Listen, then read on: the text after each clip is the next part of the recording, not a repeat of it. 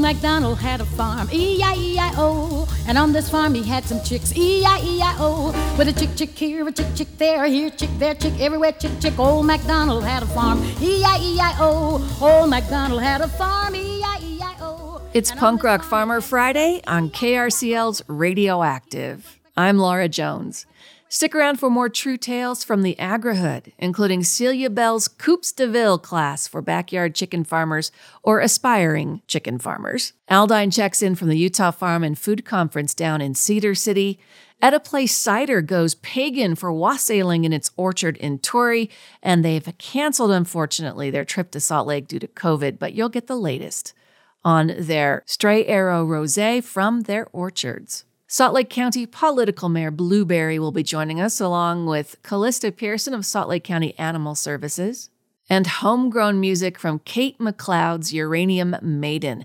We're going to go into the Punk Rock Farmer Friday vault to share some of her music from Uranium Maiden, which gets released nationally on February 4th. Here's some of the conversation Al and I had with Kate back in October when she released Uranium Maiden locally.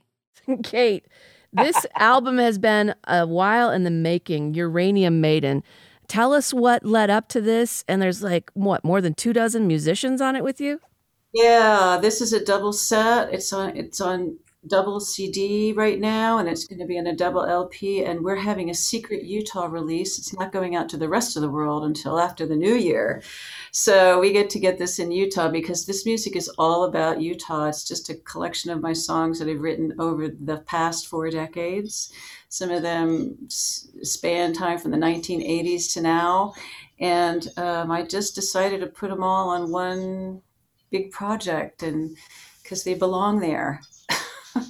Well, the legacy of nuclear testing uh, sounds like it is pervasive in this album with the Uranium Maiden title. yes, you're going to hear a song in a few minutes about that.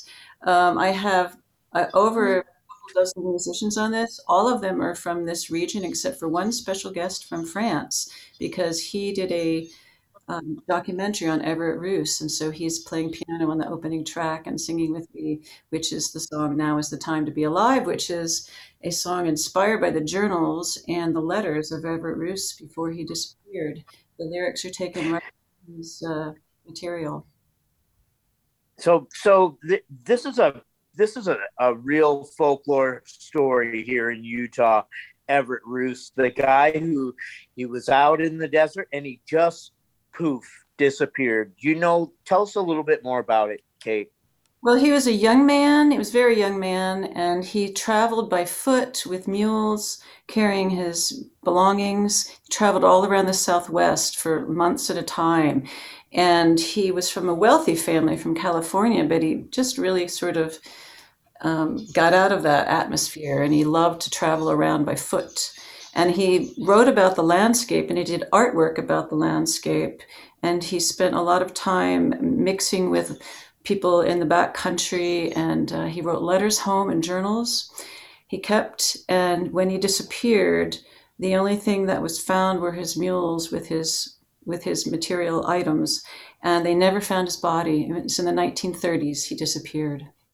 This is Kate MacLeod with Now is the Time to Be Alive from the new LP Uranium Maiden, fresh and homegrown on KRCL 90.9 FM. Now is the time, now is the time, now is the time to be alive. The lonely trail is where I've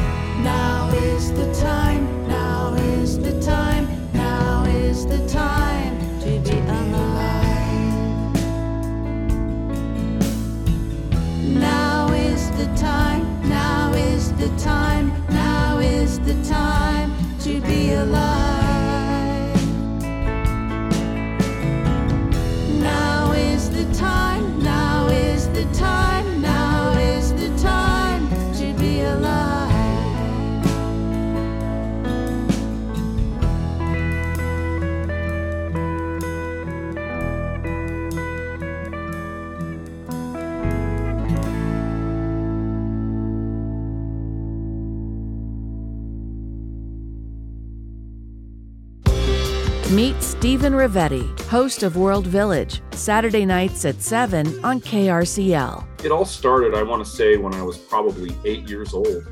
I used to go to bed at night listening to the radio, and that's how I first discovered uh, Night Roots with Papa Pilgrim way back in the day in reggae music. So I used to go to bed listening to reggae music, and and that was one of my just falling in love with the radio at that time. Hearing it just it, it, took me away to a different place at such a young age. My it just inspired my imagination. When, when my father passed away, probably about 12 years ago, one of the things he said to me was, "Stephen, live your dreams. You, you need to like chase after your dreams and do that." And so I said, "Well." One of the things that I've always wanted to do was share my passion and love of music with audience members. And so that was one of my first steps picking up the phone and becoming just a volunteer is like I, I really respected what KRCL and I really respect what KRCL is all about. And so it just motivated me to come down there and just answer phones and volunteer my time for KRCL. Stephen Rivetti, host of World Village, every Saturday night at 7 only on KRCL 90.9. Utah has more than 10,000 nonprofits, like Women of the World, which needs practical English volunteers and mentors. You can help forcibly displaced women make Salt Lake City their home and build community through self reliance and trust. Details at womenofworld.org. Skywatcher Leo T here as we look up, look around, and get lost in space.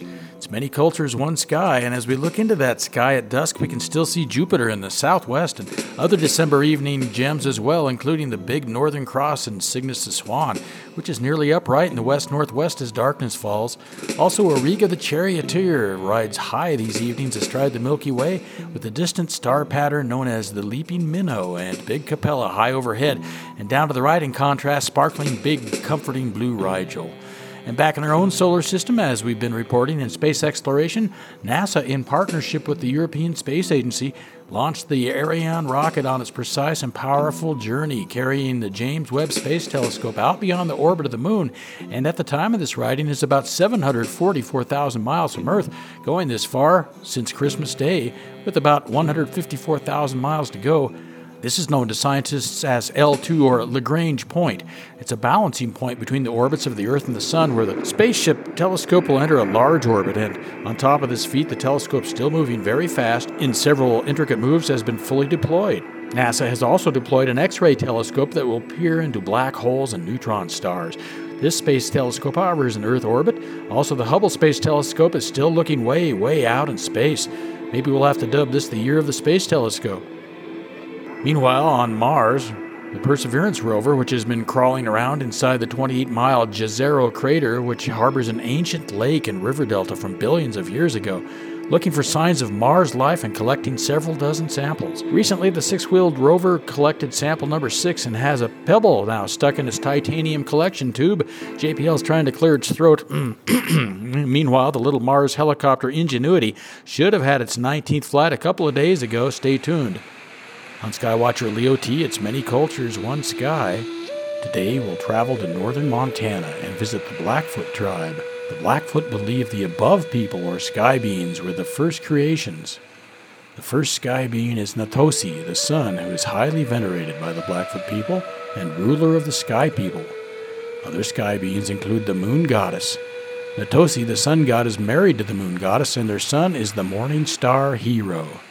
To the Blackfoot, the stars in the sky or sky beings are sacred spirits and live in the sky world far above the clouds with their own society and land. So if you're out on a dark night and there's a slight breeze and the big puffy clouds hanging low and heat lightning pulsing on the horizon and lightning talking between the clouds and a few stars in the sky, feel the energy of the sky beings around you. As we look up, look around, and get lost in space. Skywatcher Leo T. Thank you, Skywatcher Leo T. You can always catch up on his Many Cultures One Sky reports and sources by visiting his Facebook page, and we will have a link in tonight's show notes for you. Earlier this week, the political mayor of Salt Lake County was supposed to be sworn in. Due to COVID, that ceremony has been put off, but Blueberry's work must go on. Also, earlier this week, I spoke with Salt Lake County Animal Services Callista Pearson and Blueberry's mom, April Prado, to find out how the new canine Politico is doing. Callista Pearson from Salt Lake County Animal Services is joining us with some good political news, and I should say political, right, Callista? Political. This is all very political around here. So we had you on a couple months back where mm-hmm. you were announcing that uh, candidates could announce their campaign to be the political mayor. How many folks signed up? Um, we had, I believe it was there was two cats and 25 dogs. Two cats and 25 dogs. That's pretty awesome. Yes. Yes. And all, of course, good fun in support of the great work that you do at Salt Lake County Animal Services to improve the lives of cats and dogs. Yeah, and they raised over $12,000 or almost $12,000 for our Injured Animal Fund, which helps, you know, lots of animals at the shelter with like expensive surgeries and things like that that we can't normally afford to pay for. Well, I don't have Hail to the political chief queued up right now, Callista, but let's meet the new Salt Lake County political mayor. And joining us, we have April Prado, who is the mom to Blueberry. Introduce us, April. What kind of dog is Blueberry? Blueberry is a pit bull. She's eight years old. Um, I had her since she was four weeks old. Um, we rescued her from a backyard breeder um, trying to get his pit bull spayed because he kept bringing her back to back. The mom didn't want to take care of her little ones. So, well, Blueberry yeah, is gosh darn cute. Describe her coloring markings for our radio listeners. She is blue and white. She has the uh, mask, so like the blue around her eyes and uh, the white stripe up her nose pretty darn cute. and you'll have to check the show notes tonight, but very um, uh, presidential. When I said freeze for a screen grab, that dog was on its mark. so, what does uh, Blueberry get to do, Callista? Um, Blueberry is going to be doing different things to be involved with the shelter and promoting, you know, adopting um, animals. And we're coming up with something we want to call Tip Tuesday and giving training tips. Blueberry will be giving some training tips to other dogs out there in the community, you know, because she has gone through a lot of training and she is also a trainer dog as well. Um, April can tell you more about that, but you know, I know Blueberry has passed her good kid, good citizen canine. I, I'm saying it wrong, April, but but she's she's a, she's an ex- upstanding canine and she has good tips to give to other pets out there. Pit bulls get a bad rap, April, but I think like with most things when it comes to pets, it's about the humans. Yeah, it's I mean, you can start training at any age. Um, she has been in training since she was three years old. She excelled. She has her CGC, which is her canine good citizenship. Um, here at Camp Bow Wow South Salt Lake, she teaches the training classes. Um, and she also works with reactive and um, fearful dogs. So, so tell me more about Camp Bow Wow. Is that your uh, business? Yeah. So what know, is you're getting excited? what is Camp Bow Wow? yeah, we we do daycare boarding and training, um, and a little bit of grooming. And and Blueberry, I should mention, has a brother named Blackberry that April also rescued from that same breeder. And then she has siblings that may not be of the same breed, but they are all berries of some sort. There's raspberry, there's gooseberry. Um, April is very cute, and then they have a, yeah. a, real human brother now too. So well, Camp, yeah. Camp Bow Wow, South Salt Lake, now home to the political mayor of Salt Lake County. And what are those tips? When are they going to start landing, Callista? Um, in the next week or two, we'll be doing them on Tuesdays on our post on Facebook and, and Instagram, so people can find them there um, I can't wait to see what sort of tips Blueberry will have to give. And what's coming up for Salt Lake County Animal Services that folks should be aware of? Um, we will be doing a special black cat adoption promotion in February, so stay tuned for that. And we will also be um, ho- holding the cutest couple competition soon. So if you think you and your pet are the cutest, you probably should check out our Facebook page beginning of February to enter that contest. What's the handle, Callista? At Salt Lake County Animal Services. And you can find our website at adoptutahpets.org. And April, when it comes to Blueberry's new tenure as the political mayor, which of course, um, the uh, swearing in ceremony was delayed this week due to COVID. I'm sorry to hear about that, Callista, but I believe uh, Blueberry can be acting mayor pro tem until then.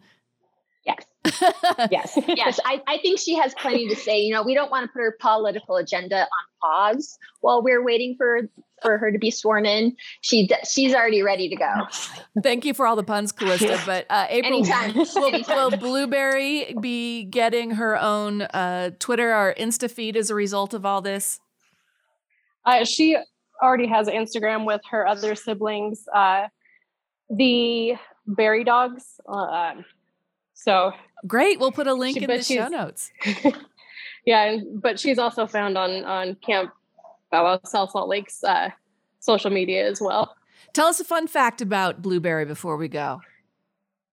Uh, Blueberry is the sweetest dog that you'll ever meet. She loves puppies, she loves children, she loves people. Um, she has changed the hearts and minds of a lot of people in regards to pit bulls. Good job. So- Thank you so much, April. Our best to Blueberry as she embarks on her tenure as political mayor of Salt Lake County. Congratulations. Thank you. Thanks, Callista. Thanks. You're listening to Radioactive. I'm Laura Jones. It is Punk Rock Farmer Friday, but the Punk Rock Farmer, Aldine Strychnine, is down in Cedar City at the Utah Farm and Food Conference. He did send me a couple of comments that will share during his otherwise urban farm report later in the hour. My next guests were due to be in Salt Lake on January 23rd at Scion Cider for a tasting, the first ever that they were bringing to Salt Lake City. But COVID has rearranged those plans. We still want to talk with our friends, Robert, Mark, and Ann Torrance down at Etta Place Cider and find out how they're pivoting and handling things during this season yet again of COVID. Hi, Robert and Ann. How you doing? Fantastic, so to speak. So to speak. And you have a crown on. What's that about? This is the wassail crown that we use every year in our orchards when we celebrate the turning of the season. We'll be doing that next this Saturday. Um, and we crown the wassail mark, who has the honor of sticking a piece of cider soaked bread into the chosen tree and pouring cider on the ground to encourage a bountiful harvest for next year. This is an old tradition from western part of England that goes back hundreds, maybe thousands of years to uh, pre-Christian times. I was going to say very pagan of you. I love bringing back the Very old much so, yeah. gods. and we're too superstitious now at this point not to do it. so Oh my we will be out. Um, if folks are in Torrey, they're welcome to join us, but this will be an informal and alcohol free event, sunset, about five o'clock on Saturday. So, this Saturday, folks, if you're looking for a drive and you're feeling comfortable under COVID protocols, and we'll put a link in the show notes. So sad that you're not going to come up as a result, but what exactly is wassail and how is it made? And tell us about your orchard, how it's been doing. Well, wassail refers to three different things. There's sort of the city wassailing that all the songs are about that we know, which was basically trick or treating at Christmas time. And you'd go with your wassail bowl and expect a uh, a beverage, a nice warm beverage. But as I was saying, the orcharding tradition is probably much older, um, going back to the the blessing of the trees. And then the beverage is in cider country of Western England would have been cider. In other places, it's been turned into mulled wine and things like that. Um, a cup of warm apple juice with a shot of tequila is always an appropriate modern substitute. How often, Robert, are you and Anne knocking that back? Not not very often. Not very often. But this year has been um, probably um, one of the most interesting growing years we've ever had. It was like super hot. Um, we also had the had the issues of tourism being down with COVID and and being open for the first time. But getting the getting the orchards through the heat and through the the drought was a pretty big challenge for us, and it turned out to have an amazing benefit. At the at the end of the year, um, what are known as the Brix levels, which is really the percentage of sugar in an apple, were astronomically high, and that turns into way more alcohol. Uh oh. Is that a good or a bad problem in Utah? Not a uh, not a bad problem for cider makers. Um, really, the alcohol levels of our ciders really popped up high, and there's not something a cider maker can control. It's the weather that does that, and um, the flavors were amazing. So, so our um, our crops did very well under uh, difficult circumstances.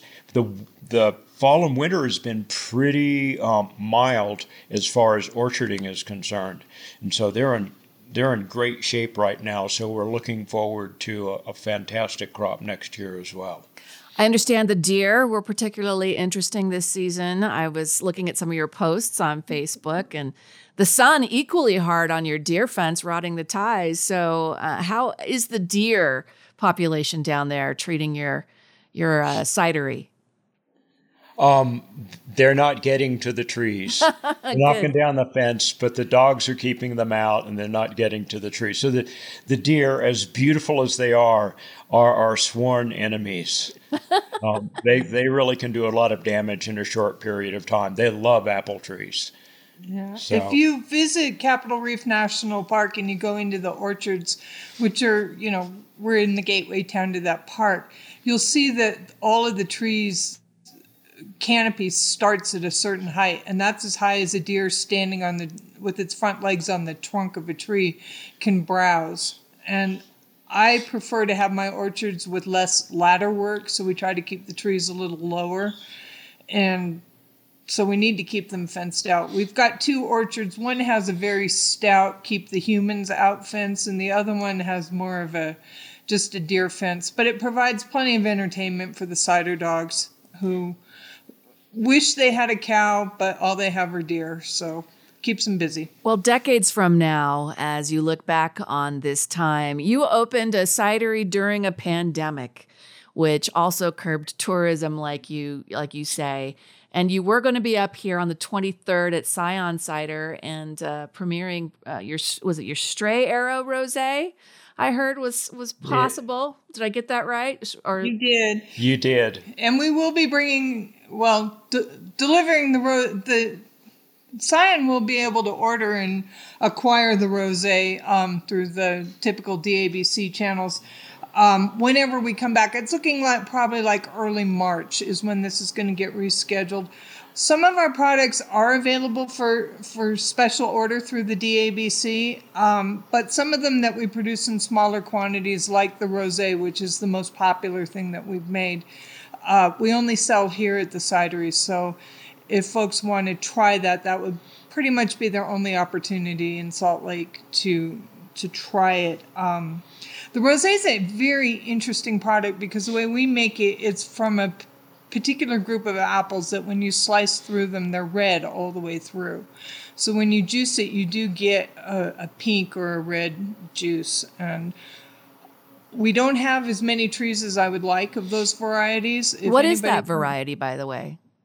Uh, Robert, do you want to talk about the genetics of Well, the, the Redfield apple um, is the one that's most popular for producing uh, cider rosés.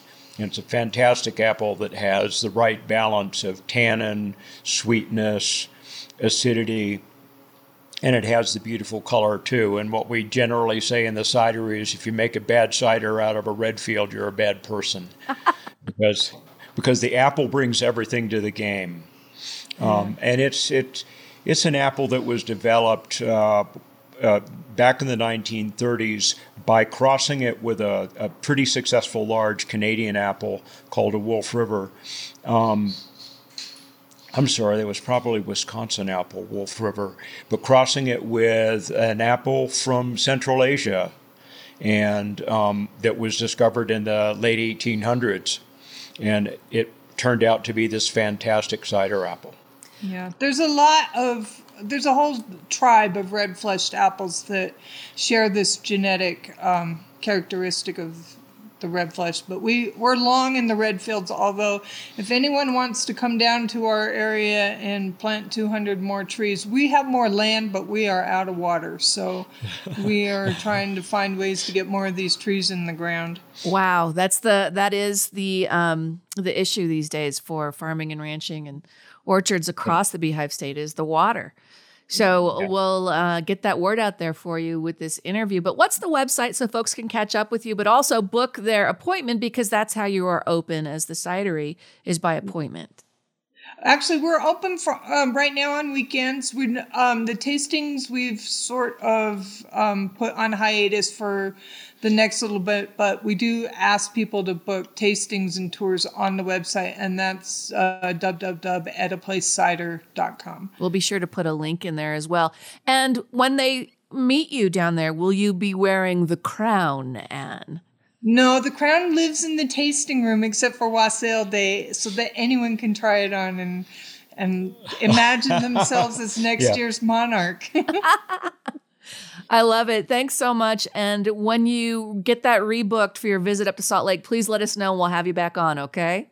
Fabulous. Fabulous. Thank you. Etta Place Cider Homegrown down in Torrey, Utah. Check tonight's show notes for a link.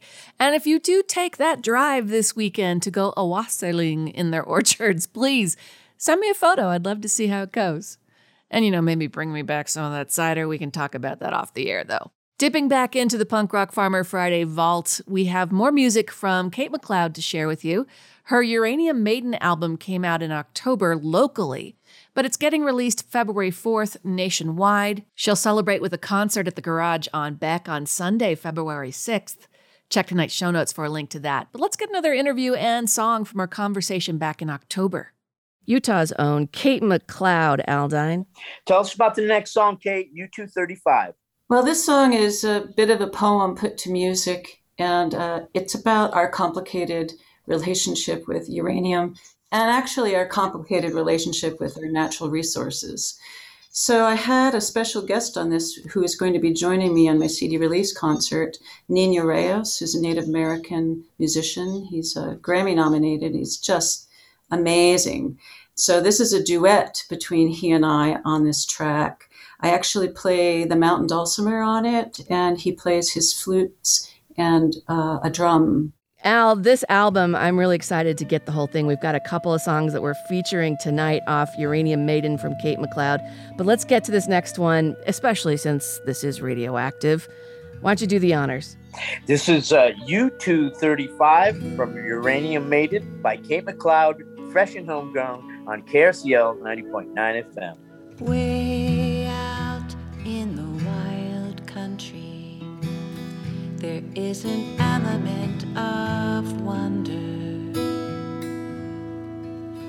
There is an element of nature and of beauty born of dust in name by number.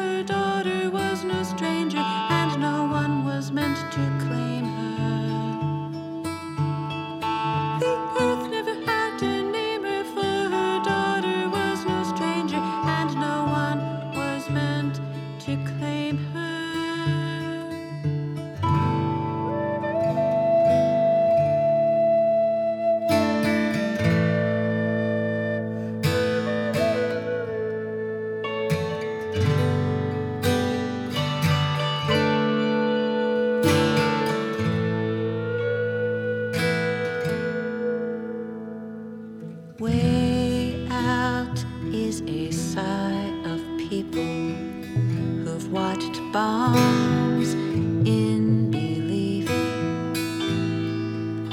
Now all of us are users. It makes all of us downwinders. What will the tailing?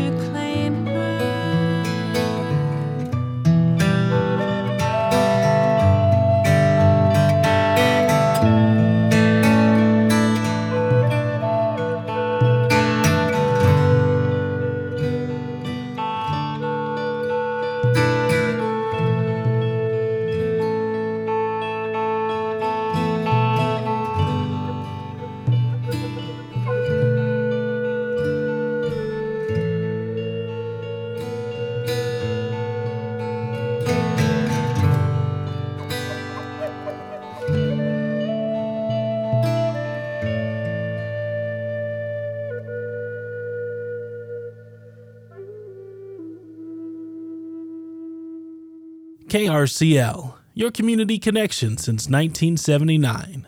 Support for KRCL comes from the Mobile Moon Co op, a female and queer collective and mobile apothecary offering handcrafted herbal products, teas, and cultural events and workshops. More information at mobilemooncoop.org or on social media platforms at Mobile Moon Co op. You're listening to Radioactive. I'm Laura Jones. Coming up at 7, Democracy Now!, followed by Not a Sideshow with Circus Brown. Get your Friday Night Fallout on at 10.30. Liquid Rhythms with Ken at 1 a.m. And Saturday Breakfast Jam starts Saturday mornings at 7 a.m. Catch the last two weeks of any show on demand online at krcl.org, made possible by listeners like you. So thank you so much for your generosity. You can also become a sustaining member at our website too, krcl.org, upper right hand corner, big orange donate button. This is Punk Rock Farmer Friday, and the Punk Rock Farmer is down in Cedar City for the Utah Farm and Food Conference with Cymbria and Sarah Patterson of Red Acre Center. Al sent up this voice memo. This is Al, the punk rock farmer. I'm here at the Farm and Food Conference down in Cedar City. I'm going to give you a little bit of a touch of this, and then next week we'll have more. Uh, we'll have more on the air. Bob Quinn's right here. He's the keynote speaker today. What are you going to talk about, Bob? I'm going to talk about how to choose between local and organic. That sounds good. And um, I'm hoping by the end of the talk, people will understand they don't need to choose at all. They can help create local and organic wherever they live. I, I love it, Bob. You know that short and sweet. That's really great. That's all we need right now. Let's uh, let's go enjoy ourselves at the conference. All right, Al, I'm with you. And I was also able to catch up with him for a few minutes on Zoom earlier today. And you've got a lot of seeds to exchange, right? Oh, so many seeds. James sent me with probably 10 pounds of seed and a lot of packets. The packets from uh, uh, Snake River Seed, they're already gone. We had the seed exchange last night. Joseph Lofthouse, Dale Thurber, Stan Jensen, the guy we had on the radio just the other day, they brought some seeds from their farm and uh, it went over very well. In about a, a half an hour here, I'm on the panel for a seed saving panel, and uh, I'm the moderator. I'm not on the panel, I'm the moderator. So they're pushing me to do more and be more visible in this thing, and I'll accept the responsibility. It's pretty cool stuff going on down here. Aldine Strychnine, KRCL's punk rock farmer, he will be back on the show in full next Friday. In the meantime, you got me for the Urban Farm Report, shining a light on true tales from the agrihood.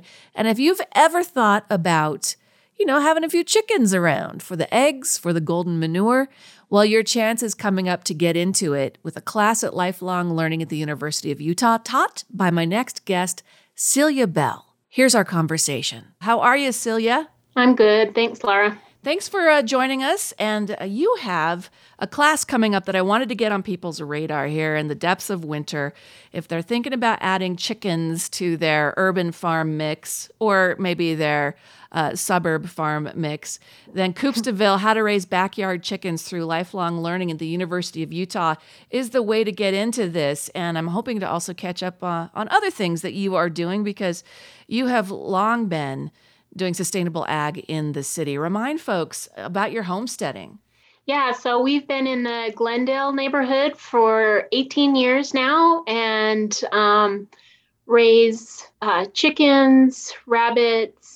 Um, our honeybees are actually up in Wellsville. We have 10 hives up there.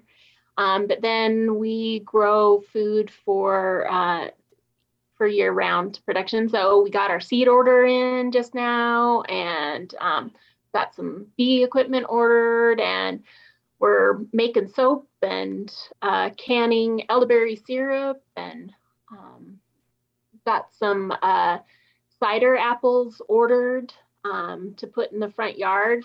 Um, so gonna do your mini cidery just like Etta Place. uh, a little smaller, but yeah, we usually put up maybe uh, 35 gallons a year of of cider. So, a great example of homesteading, right? In the city, in the Glendale neighborhood on the west side of, of Salt Lake. And chickens are something that uh, I've had friends and family kind of tackle on and off over the years. But everyone's like, how do you get into it? What do I need to do? And you've got the basics in this class coming up. And I was kind of hoping to get a preview. So, first of all, you need to check the rules in the town, city, county where you live, right, Celia? Yep. And um, it's good to check in with your neighbors to see how friendly they are. Um, definitely, uh, there's some areas, most areas, city areas, you can't have a rooster, um, but some hens can be kind of loud. So trying not to park it uh, coop right under your neighbor's window, um, that sort of thing. You just kind of started gardening, Laura. Have you thought about getting chickens? Well, I'm actually moving, so not right now, but yeah, I have thought about it. My sister in law has them up in Centerville. She's got a couple, and my neighbor um, who was cycling his chickens, she picked up a couple of, of his, and uh, my neighbor's moving too, so that that coop is gone. And I know what you mean because sometimes when you get new chickens, you don't know that you had a rooster or two in there until a bit further down the road. But my neighbor's always been been great. They're not under my window. Um, the dogs next door are under my window, but not the chickens. yeah, that is kind of the interesting thing about um, the noises that we do put up with in the city, where we're not allowing roosters, but be um, kind of nice in ways for people to have their own breeder flocks for sure. But um, yeah, I definitely try and get people aware of um, uh, whether or not they would be a good fit with It can be, if you travel a lot, it can be a bit of an issue. So, trying to find like a good chicken sitter, um, finding a good spot in your yard, some place that's uh, shady in the summer, some sun in the winter, um, and make how to build a coop that's easy to clean. Um, and um, is enough space for the amount of chickens you want. So, say if you wanted to get some chickens, Laura, uh-huh. uh, you would need to decide like how many chickens you'd want. So, how many eggs do you think you would eat, and whether or not they would actually be more farm animals or more like pets. Um, that can be a big one, and what kind of breed you would like to get. So, do you want some with the fancy feathers on their heads and feet? what are, are the, so some of the different types? Um, so they're typically with the laying hens that we're um, focusing on for this class. Um, there's ones that really crank out the eggs. A lot of them are hybrids um, or more commercial type breeds. So they're called sex links, and they can really lay quite a few eggs. But then there's kind of your um, uh, heirloom breeds uh, that have been around for a long time that um, are also interesting and some can be a little heavier so they might have a little more meat on them they might overwinter a little bit better um, and um, have different colored eggs so uh, the breed de- uh, determines the color of eggs. So um, you've got your white leghorns that lay the white eggs, and then you've got your more American breeds like your Rhode Island Reds that lay the brown eggs, and then you've got Easter eggers that lay like a range of green eggs. so trying to decide if that's gonna help you to determine what type of breed you want. Now, you said earlier that you should think about how many eggs you want. Is there kind of a guideline, like so many eggs per chicken you can expect? So if you uh, are wanting maybe uh, four eggs a day um, in their prime, I'd like get five chickens so you can get those four eggs. Four a eggs day. a day, and if you have a family, you can easily go through that. One of the things that my sister in law did when she first did chickens, when she was living in the middle of the Salt Lake Valley, um, she did it with some friends. So the coop was in their yard, but they had a rotation of people to take care of it and to share the eggs and, and the maintenance. And that's something to consider as an option as well. Absolutely. Having kind of the chicken co op. So um, I live next to Wasatch Co housing, and they have a similar thing where people take turns doing the chores. And so, yeah, if someone goes out of town, there you've got backup, which is awesome. Let's go through some of the other basics you'll cover in your class preparation, breed selection, housing, food, and water. What do chickens eat? Can I just take the, the vegetables that would otherwise go in the trash or down the garbage disposal and that's enough for them? What does a chicken need on a daily basis as a good diet? So, if you want to keep them in good laying production, good health, uh, they are going to need a balanced diet. And to do a lot of eggs and to grow feathers, that uh, they need a pretty high protein. So, you can supplement with some of those like garden vegetables and that sort of thing, but you don't want to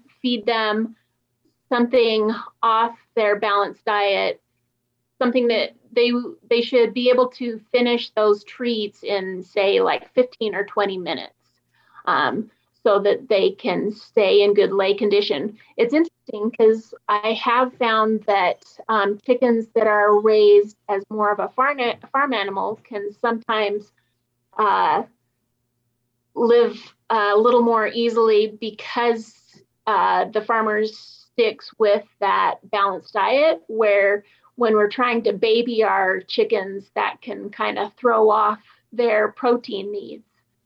So I go to IFA and get the organic garden, uh, organic um, layer feed.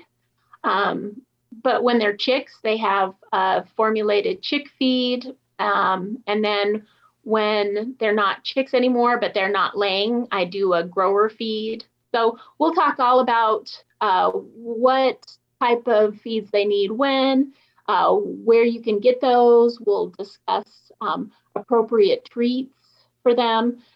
Some people are really cool and raise like uh, fly larvae for their chickens to eat because those are really yummy, high protein um, treats.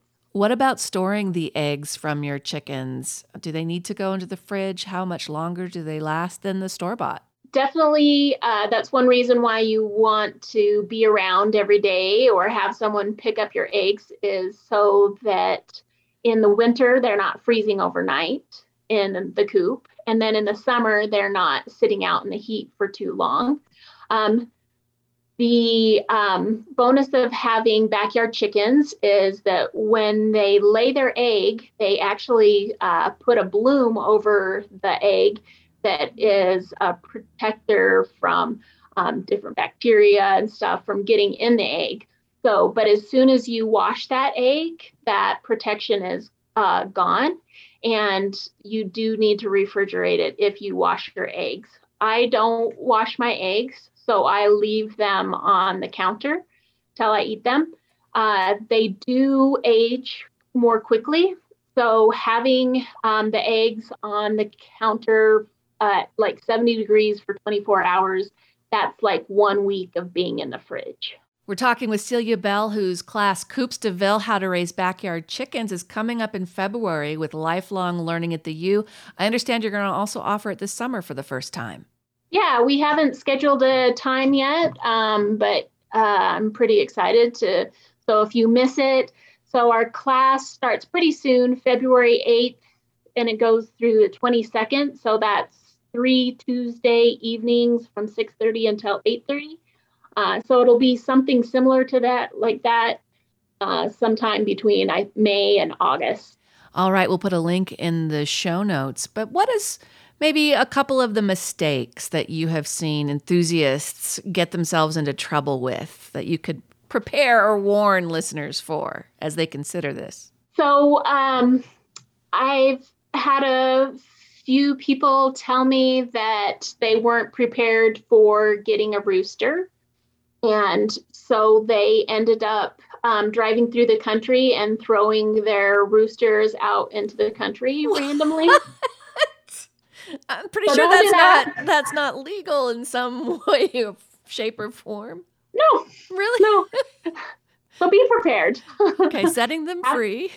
have a plan um, for that. Uh, and then not prepared that so the chickens they will start laying around about five months so you're feeding them um, without them laying until then um, so that is an added expense um, without getting eggs and then um, they don't uh, continuously lay for their entire lives. Um, it can taper off as they get older, and then it can really decline during the winter. So they are um, very in tune with the daylight hours. So when we have decreasing daylight hours from June until December, they um, can slow down on laying. So be par- being prepared for that and deciding whether or not these are pets or if they're a farm animal and deciding um, when um,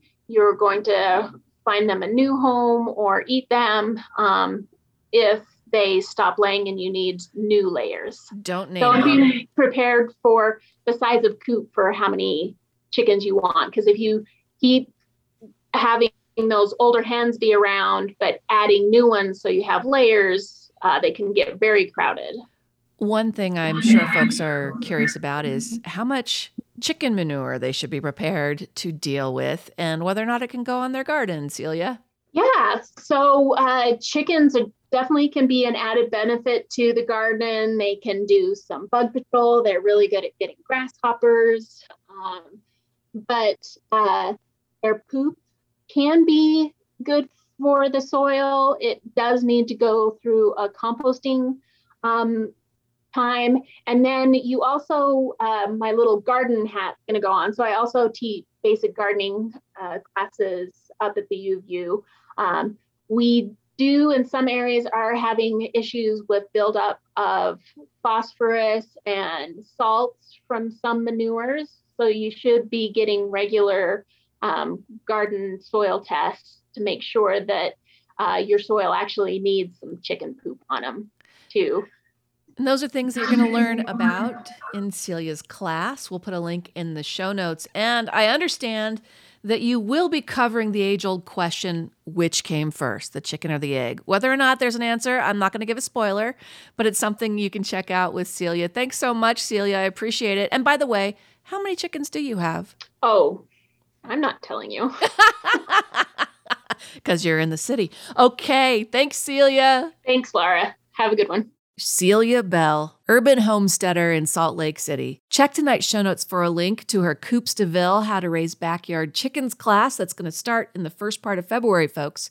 But she also has a couple other classes on gardening through lifelong learning at the University of Utah. You're going to want to get on them. If this is the year, you're going to get your hands in the dirt. I'm Laura Jones, and that's our show here on the Punk Rock Farmer Friday edition of Radioactive. My thanks to all of our guests on the show tonight, you for listening, and we're going to go out with one more song from Kate MacLeod, a homegrown musician who put out Uranium Maiden in October, just locally though. The national release is coming up on February 4th, and she's going to celebrate with a gig at the Garage on Beck here in Salt Lake City. So let's get one more tune from our interview with her back in October. So, Kate, there's a lot of local musicians and one foreign musician on this record. Tell us a little bit about how you got everybody together. Oh my gosh, I spent six years recording these songs, and uh, it was quite a it was quite a task to get everything organized for it. Um, so I took my time and I actually had guests into the studio individually. I would record the song and then have the guests come in. And honestly, it really was a project for me. It's the largest project I've ever I've ever created, and if it wasn't for the pandemic slowing everything down, I might never have finished it. So there you go. So 26 Utah-based musicians. I think I saw Bob Smith on drums in there. Yes, we've got several drummers and a few bass players.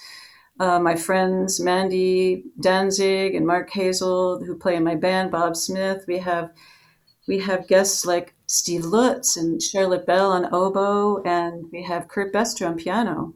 Check tonight's show notes, folks, for all the details, how to pick it up, and where to see Kate live. We got one more song here. Al, why don't you do the honors? Storm on the Desert, fresh and homegrown from Kate MacLeod on KRCL 90.9 FM.